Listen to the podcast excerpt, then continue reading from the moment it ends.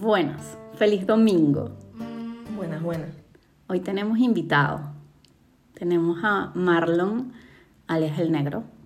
Para quienes no lo conocen, vayan a nuestro capítulo de amistades y escuchan ahí sus opiniones. Esta es la segunda vez que está, está solo con nosotras. Este, y bienvenido. Gracias. Qué bueno. Vamos a hablar de un tema interesante. Feliz de tenerte acá. Eh, vamos a hablar de temas financieros desde como que Dumi. Finanzas para tontos o para gente inexperta. Yo me considero una inexperta en el área. Eh, el negro también decía que no es que su área de expertise, pero yo siento que él sabe más del tema que yo. Em, Y que yo.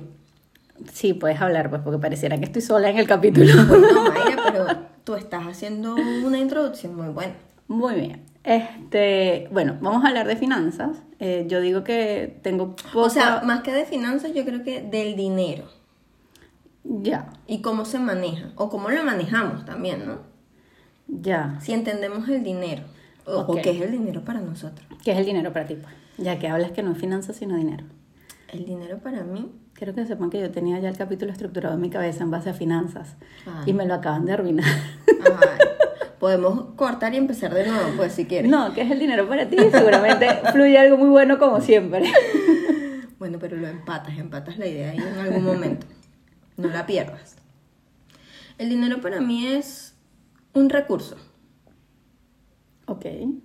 Un recurso que te puede dar libertad y estabilidad.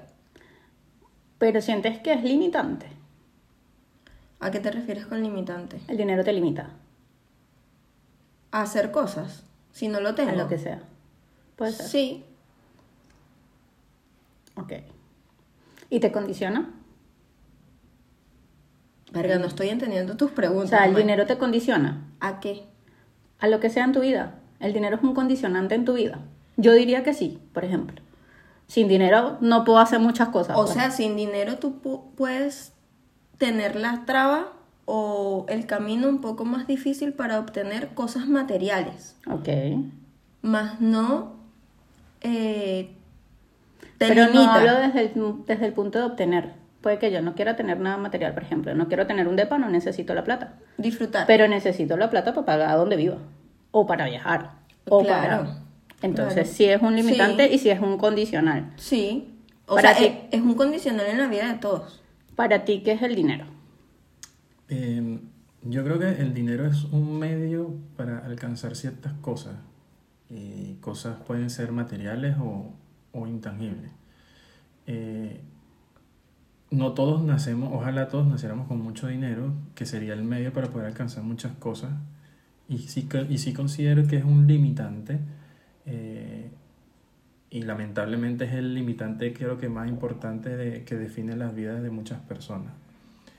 Por ejemplo, hay gente que dice, eh, me quiero comprar cinco departamentos. Ajá, pero ¿cómo logras eso si, si no tienes dinero? O hay gente que, por ejemplo, es muy, le gusta mucho estudiar.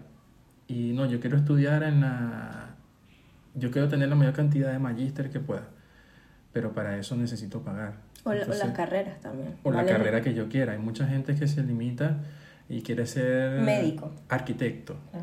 Y, y arquitecto es una de las, de, la- de las carreras más caras que hay. Entonces nace en, una, en un entorno social un poco eh, limitante por, por temas de dinero y tien- termina estudiando otras cosas. Entonces yo creo que el dinero sí es un medio que te permite alcanzar cosas tangibles o intangibles.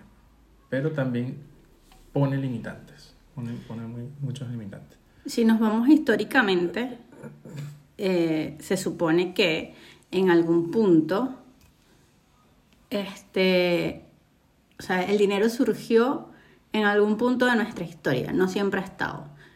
Eh, existían antes los trueques, los intercambios, yo te cambio un servicio por otro o te cambio, no sé, una papa por un, un plátano y eso era como fluía la economía en la historia antigua.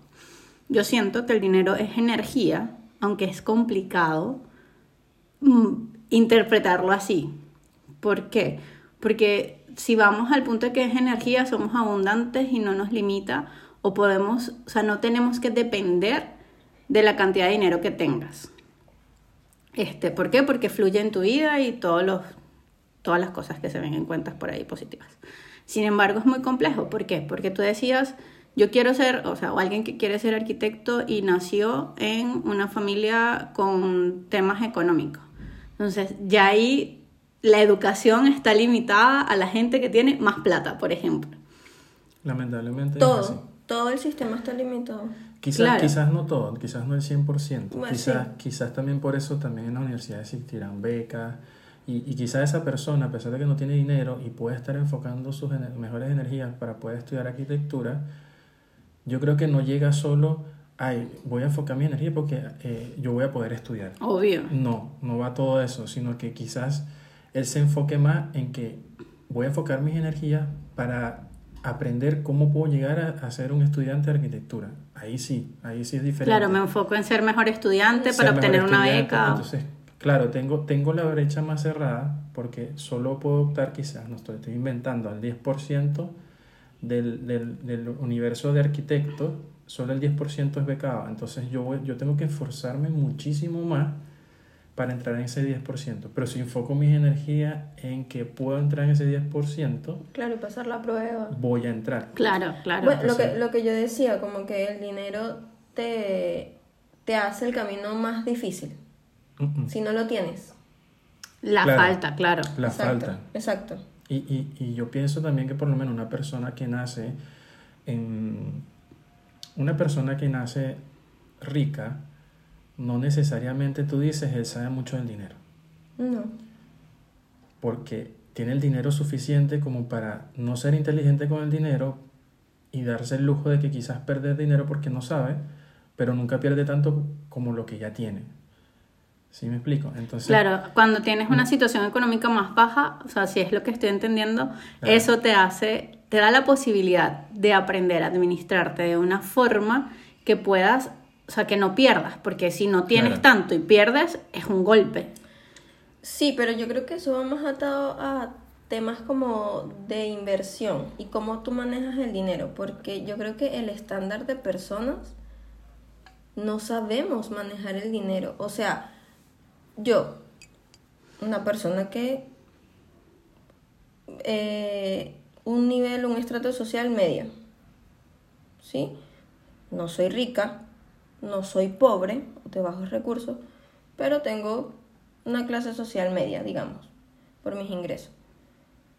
Pero tampoco sé administrar quizás el dinero de una forma eficiente, efectiva,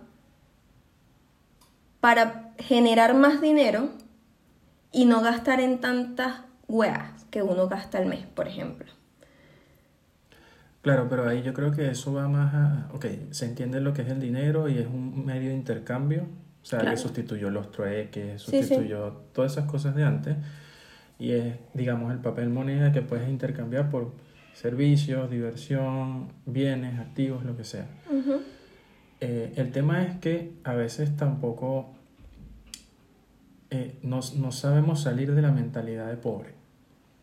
Hay Exactamente. gente que Eh, tiene plata pero sigue teniendo mentalidad de pobre. Exactamente, a eso me refería y quería como acotar porque tú decías como que eh, la gente que tiene mucho dinero lo puede gastar, pero Claro. igual uno como clase media que no tiene el suficiente o exceso de dinero para gastar o para perderlo, igual lo gastas. Por eso es importante ¿No? que quizás una persona que es de bajos recursos o medianos o medios recursos eh, también se sepa administrar un poco. Pues. Ujú. Yo, yo hablo acá no porque sea un experto ni nada. Este, en algún momento estudié un poquito en un posgrado que hice, pero no es algo a nivel profesional. Pero yo creo que sí es importante que este, tengamos educación financiera.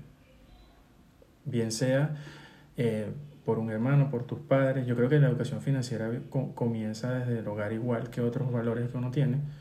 eh, porque desde pequeño por lo menos a mí me enseñaban a ahorrar. Ahorra, ahorra, ahorra, ahorra. Y desde pequeño yo me acuerdo que este, en ciertos momentos mi papá, por ejemplo, no tenía plata y yo tenía ahorrado de lo que él me daba incluso, Claro, de, de mesada, y él solventaba un poquito algunas cosas y después me volvía la plata. Entonces, pero hasta cierto punto es bueno quizás esa mentalidad solo de ahorrar. Entonces, ¿hasta qué punto es bueno ahorrar y, no, y a diferencia de invertir ese dinero? Yo creo que ahorrar no es bueno. Ese dinero. Yo creo que ahorrar es bueno y siempre es bueno tener dinero de emergencia, pero no, no meter todo tu dinero o sea, claro, solo en ahorro. Claro, o sea, perdón, corrijo como mi comentario. No es que no sea bueno ahorrar, sino no es bueno ahorrar de la forma que nos han enseñado. No sé, ahorra para un carro ahorra para eh, una casa, ahorra para... Eh, y es como que toda tu vida te la pasas ahorrando. A eso me refiero con que ahorrar no es bueno, no es eficiente. Hay muchas personas por lo menos que decían, no, invertí en un carro. O invertí en, sí, en un carro, un vehículo, vamos a poner. Y cuando tú dices invertir en un vehículo es porque quizás estamos un poco mal ahí. Porque ya un vehículo no es una inversión es un gasto quizás. Y lo comentaba hace días, invertí en una computadora, eh, depende para qué usas la computadora. Si usas la computadora para jugar, no invertiste la plata. Si usas la computadora porque eres contador, porque eres y necesitas esa herramienta, se convierte en una herramienta que sí es una inversión porque te va, te va a devolver ese dinero que invertiste. Pero depende para qué, para qué es lo que uno entiende invertir. Voy a invertir en un teléfono nuevo. Pero, ajá, ¿a qué te dedicas con ese teléfono? ¿Atiendes clientes? Este, ¿Respondes cotizaciones de lo que hagas? ¿O simplemente porque quieres estar actualizado en la mejor versión actual? Entonces, cuando, cuando es así, yo, yo pienso que es una muy mala inversión estar invirtiendo en tecnología cuando no la usas como una herramienta para tu trabajo, por ejemplo. Claro, que te, que te dé una retribución y que hasta se pueda pagar en base a lo que estás haciendo con ella. Yo creo que ese es el fin cuando dices voy a invertir en esto para algún tipo de trabajo. Eh, no sé, a mí me pasa y, y, a lo mejor estoy errada, pero yo siento que en mi casa no había esa, esa cultura de ahorra. O sea, a mí no me enseñaron y no me han enseñado nunca eh, como este tema financiero. Eh, más allá de si tiene, si comprar tu casa o ten esto, ten aquello, pero nunca de ahorrar. De hecho, yo creo que he ahorrado estando acá o cuando me venía. Em, y he tratado con el tiempo de diversificar lo que tengo ahorrado. Es decir, lo invierto en diferentes herramientas porque, no sé, hay devaluación. Y si yo hubiese dejado a lo mejor mi plata solo en pesos, en este minuto tuviese menos de lo que había invertido. Si lo llevamos a cómo está el dólar versus, el peso chileno, por ejemplo. O nos pasaba en Venezuela, empezamos a comprar dólares porque era una forma de ahorrar y no devaluarte, porque el dólar iba a la alza y era como que, bueno, me estoy recapitalizando, como se diga. Este, pero en mi casa siento, y también vivíamos como al día, que no había esa cultura de, de ahorra. Quizás cada uno por su cuenta como que lo hacía, pero no era algo que no, y ojo, hablo de mi mamá, mi papá es economista y creo que nunca he hablado con esto con él. Seguramente él por su parte sí tiene muchas herramientas porque maneja más un tema financiero de lo que podía manejar yo o mi mamá en casa. Claro. Este, lo que sí soy partidaria es eso, es, es diversificar como lo dónde tienes tu plata, más allá de lo que tú decías de ahorrar es malo, no, ahorrar, puedes ahorrar sí, pero no lo tengas todo en un solo, o sea, no vas a poner todos tus huevos en un solo, en una sola gallina. No sé si es así el dicho. Yo creo que sí, eh, no pongas todos los huevos en una sola canasta. Okay. Eh, yo creo que hay una diferencia entre ahorrar e invertir. Ahorrar para mí es tener un colchón para algo. Te quedaste sin trabajo y tienes ese colchón mientras consigues empleo, una enfermedad, un accidente, algo, eso para mí es un ahorro. Invertir es algo que te va a retornar. No necesariamente, pero sí. Pero la, o sea, el fin es ese. El fin es ese. Tú puedes perder al invertir, obviamente, pero el fin, el fin de invertir es que ese dinero que invertiste te devuelva eh, una ganancia. Yo lo veo más, o sea, y obvio es la postura de cada quien, pero yo lo veo más como me sirve para congelar la plata y cuando hablo de congelar es que no puedo tener acceso a ella por cualquier cosa. ¿Por qué? Porque si la plata la tengo, por ejemplo, en una cuenta que no uso, esa plata la puedo tocar cuando yo quiera. En mi caso, hablo desde mí, desde Ah, yo como gente que tratando. administradora de su plata, me funciona más poner la plata en diferentes tipos de inversión que yo sé que se congela, que no puedo tener acceso a ella tan rápido, que tenerla disponible. Ah, Porque ya. tenerla disponible es, pasa cualquier cosa que capaz puedes solventar sin necesidad de tocar ese dinero y lo tocas. Lo que pasa es que ahí es donde tenemos que tener ese tema de salir de esa mentalidad. Nosotros no, o sea, yo, no, yo, yo digo que no, no voy a decir, voy a apartar esta plata aquí y no la voy a tocar. Y la toco. Si la toco, bueno, es porque no tengo el suficiente quizás conocimiento para saber de que ese dinero eh, es para otra cosa. A mí me parece muy mala idea, por ejemplo, que tú tengas la, cantidad de, la mayor cantidad de ahorros de tu vida metidos en un banco, sin hacer nada. Porque es un dinero que usa el banco para hacer otras cosas. Y ellos porque sí saben cómo invertir la plata. Y tú no lo sabes. Otra cosa que, no, que, que yo digo, una cosa es entender a qué es inversión, creo yo. Y otra cosa es proteger tu dinero en el tiempo. Puede pasar que tú tengas, y no sé, hiciste un trabajo grande y te ganaste una buena plata. Y no sepas qué hacer con esa plata. Eso pasa. Yo, o sea, no, es mala idea poner toda esa plata, por ejemplo, en un, banco. ¿Qué haría, qué haría, por ejemplo, comprar a otras cosas que yo sé que con el tiempo se valorizan y que en un futuro, mientras no tenga un proyecto que hacer con esa plata, la deje invertida en, esas, en, eso, en eso que compré? Metales, oro, plata, lo que sea. Y pensar lo que va a ser algo más a largo plazo o a mediano plazo que a corto plazo, porque eso no se intercambia tan fácil. No es fácil comprar, no es fácil vender ese tipo de cosas. Entonces yo creo que mientras, yo creo que mientras no sepas qué hacer o no tengas un proyecto con ese dinero que te ganaste o que tengas ahorrado, es bueno pasarlo a otro, a otro tipo de, de, de, de activos, digamos así.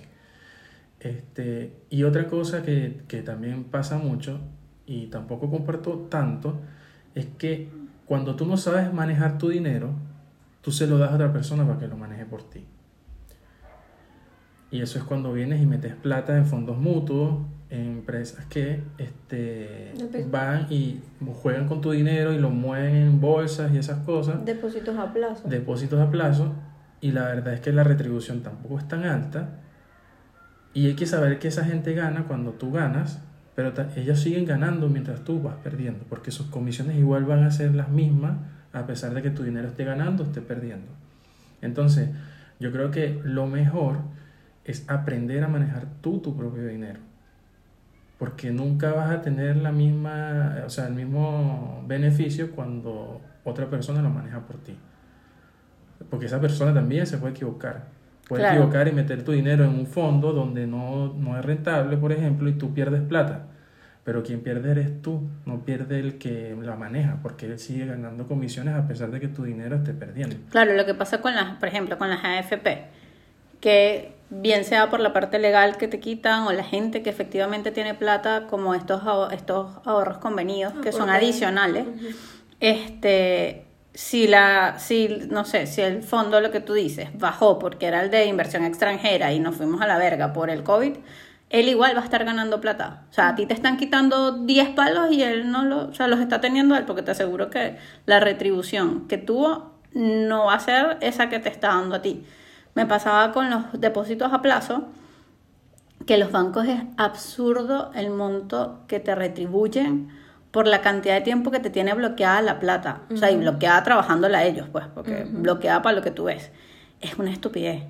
Lo mismo, y, y me pasa porque son herramientas financieras que he usado eh, en el tiempo, lo mismo con los fondos. Y el juego de los fondos, ni hablar. O sea, esa vaina sube, baja, que tú y que es, hasta estresante. No, y lo que le ganas puede ser hasta menos del 1%. Claro, ahí tienes que, ahí por ejemplo yo sí me puse como a revisar ya qué banco da, qué, en qué fondo puedo invertir que esté bien, que ha estado en, la, en, no sé, en el último año con buena rentabilidad. O sea, tienes que hacer un ejercicio, pero igual eso no te exonera que puedas perder plata, a lo mejor sí ganas, porque por ejemplo el tiempo que yo tuve plata en el fondo, sí le vi como una retribución buena, pero también había temporadas donde estaba por debajo de lo que yo había metido en, en el fondo, pues. Y ahí estás perdiendo. Claro. Este, lo de, lo de invertir como en, no sé, en lo que dices tú, en metales y cosas así, eh, la verdad no lo he hecho, no me, no me he atrevido. Yo soy como más de invertir tipo en, no sé, tengo inversiones en la bolsa, en la bolsa, por ejemplo. tengo acciones en la bolsa y me ha ido súper bien. Igual, son lo que tú decías, son inversiones a largo plazo. O sea, no es algo que tú mañana vas a ver la plata, es mentira. Porque puede que este mes tengas menos plata como en los fondos y puede que en tres meses la rentabilidad se fue al cielo y duplicaste lo que tenías. Ahí también va de cómo jugar, de si sacas la plata, si no, cuando está disponible la rentabilidad y todo eso. Yo creo que igual, igual también entender un poco eso, de qué, qué es ahorro, qué es inversión, qué es proteger tu dinero. Para mí eso de tema de eh, pasar tu dinero a, a, a metales o esas cosas es como protegerlo. Claro. Ahí estoy protegiendo mi dinero por un tiempo mientras me educo quizás para invertir en un negocio. Un negocio para mí sí es una inversión, porque es algo que tú vas a meter plata, pero necesitas que eso se te retorne, no sé, mensualmente una cantidad de dinero. Claro. Y ese dinero sí es más fácil multiplicarlo porque lo estás manejando tú y la idea es que entonces te eduques tú en cómo administrar tu propio negocio. Claro. O sea, eh, y una vez que tengas ese proyecto planteado, ahí puedes pensar en, bueno, vuelvo a cambiar mi dinero que estaba protegido y lo invierto. Pero lo importante es quizás aprender a invertir en uno mismo primero, educándose. Eso al final sí, eso sí es una inversión. Claro. El conocimiento siempre, siempre, siempre va a ser una inversión. Y creo que es la primera inversión que todos deberíamos tener. Yo por lo menos, o sea, estoy... Eh, yo creo que vengo de una familia donde, donde desde pequeño te decían ahorra. Sí, pero ¿para qué? No sé, pero es bueno ahorrar. Entonces tú dices, wow, pues eso no es una educación financiera. Claro. Eh, te decían, por ejemplo, tienes que estudiar para que tengas un, una profesión y un buen cargo. Todo, yo creo que la mayoría viene de eso. Y yo creo que las, las universidades están diseñadas para que tú seas empleado y no empleador.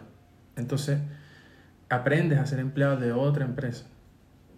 Aprendes a trabajar por los sueños de otras personas. Entonces, cuando empiezas, cuando empiezas a entender un poquito el tema del dinero e invertir un poco en cómo puedes manejar tú un pequeño negocio, que ese pequeño negocio se pueda convertir en algo más grande y más grande de a poquito, eso sí es una buena inversión.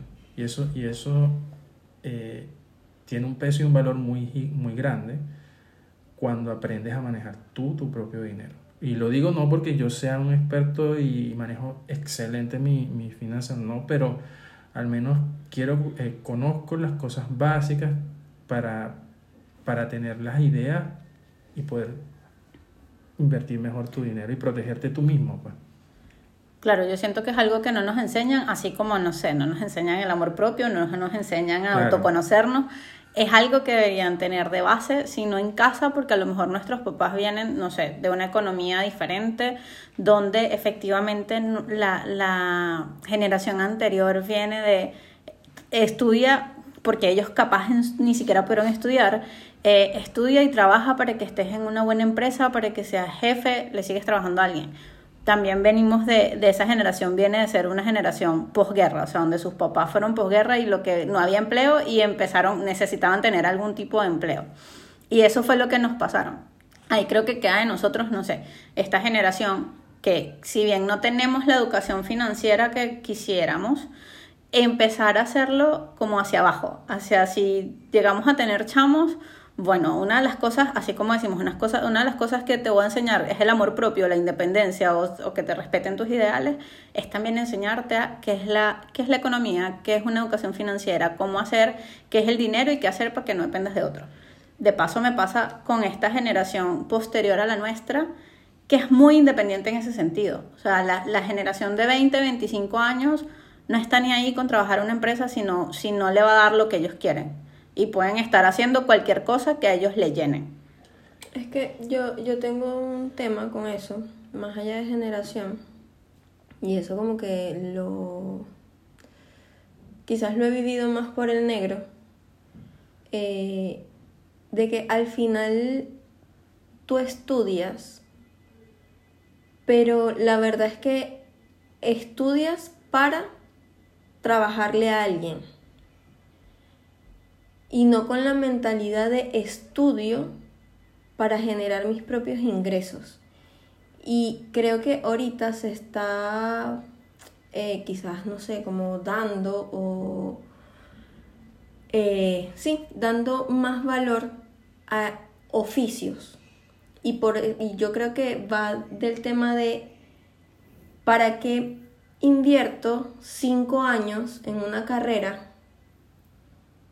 de licenciado, ingeniero, médico, lo que quieras, cinco años o más, en una carrera, cuando voy a salir al mercado y me van a pagar un millón de pesos, por decirte algo, pero el Uber, también por decir algo, te gana un millón y medio. O el tatuador gana lo mismo. No sé, por decir, por, dar como ejemplos, ¿no? Sí, pero yo creo que ahí, y, y acabas de hacer clic con algo que iba a decir, que está atado a lo que decía el negro en un principio de la educación y la economía o, o del tener dinero.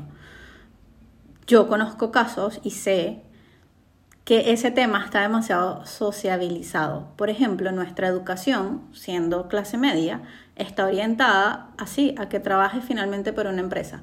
Pero, no sé, los colegios más top de Caracas, eh, un Santiago de León, por ejemplo, eh, está orientado a que esos chamos efectivamente salgan con una mentalidad de emprendedores.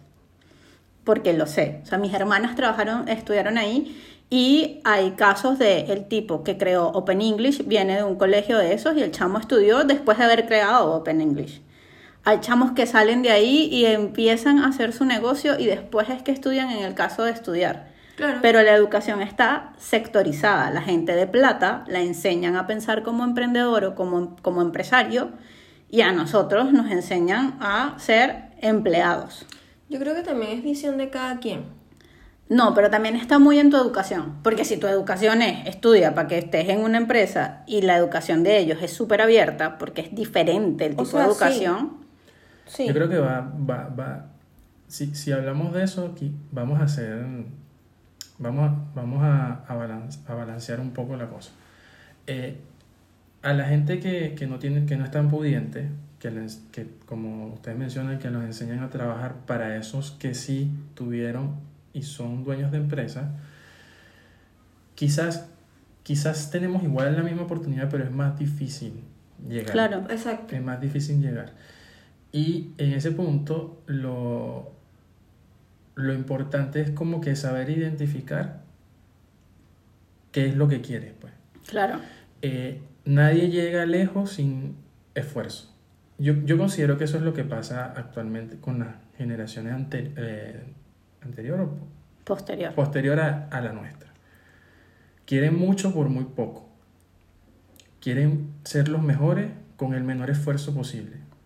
No digo que no esté bien, pero eso es lo que logran los ricos cuando se esforzaron 10 años antes por fundar una empresa y luego la empresa después les dio, ganan dinero fácil porque otros trabajan para ellos. Pero yo creo que para llegar a esos puntos, igual el que no, tiene, el que no es pudiente puede llegar, le cuesta más, pero llega igual.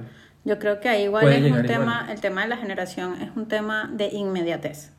Eh, los chamos en este minuto no están dispuestos a perder tiempo. O sea, si esto no me está funcionando, yo hago otra cosa. Igual coincido contigo en él, tienes que esforzarte. Pero también tienen una, un, entorno, y ahí va mucho de los valores de casa o de qué tanto le enseñes, porque eso yo creo que se va a quedar con las generaciones que vienen igual. Este, que tienes, o sea, en este momento con muy poco ganas mucha plata o ganas eh, sí, mucha plata, no sé, haces un video chistoso, lo subes a YouTube, YouTube ve que tuviste un millón de reproducciones y ya te pago. Entonces, eso es inmediatez y tengo que hacer, hacer, hacer y son más, más visibles. Y por eso como que no tienen en sí este tema de persistencia que a lo mejor nosotros sí tenemos.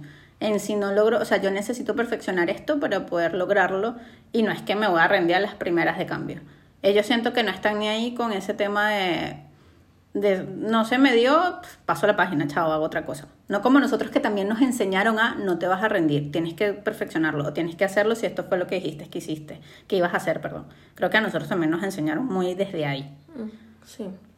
Claro, pero igual yo creo que todo tiene un esfuerzo. O sea, todo, yo, yo creo que nada llega tan fácil a menos que te ganes el kino. O sea, esa es la única manera, creo yo, en que eres millonario de un día para otro y no hiciste nada.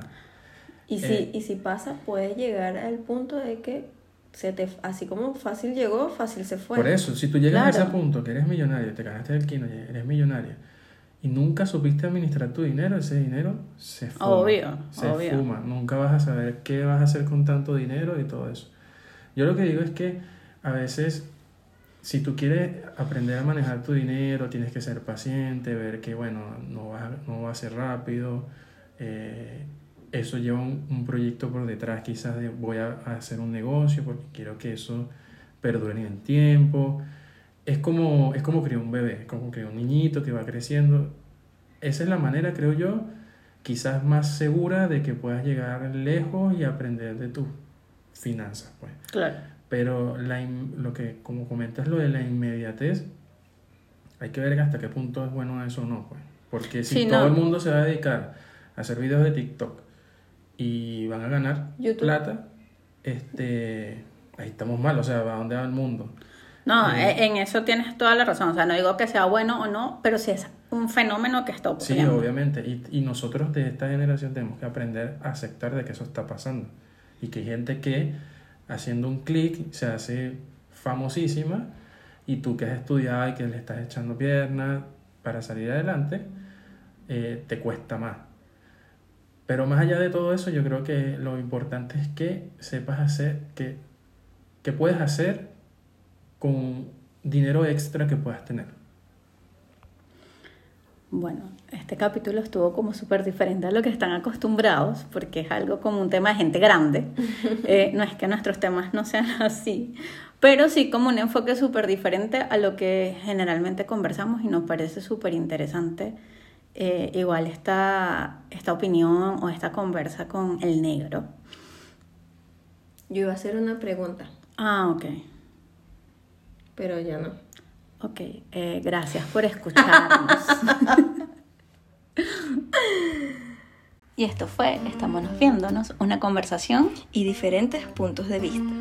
Recuerda que si te gustó este capítulo puedes Seguirnos, darle like y compartir. Bye.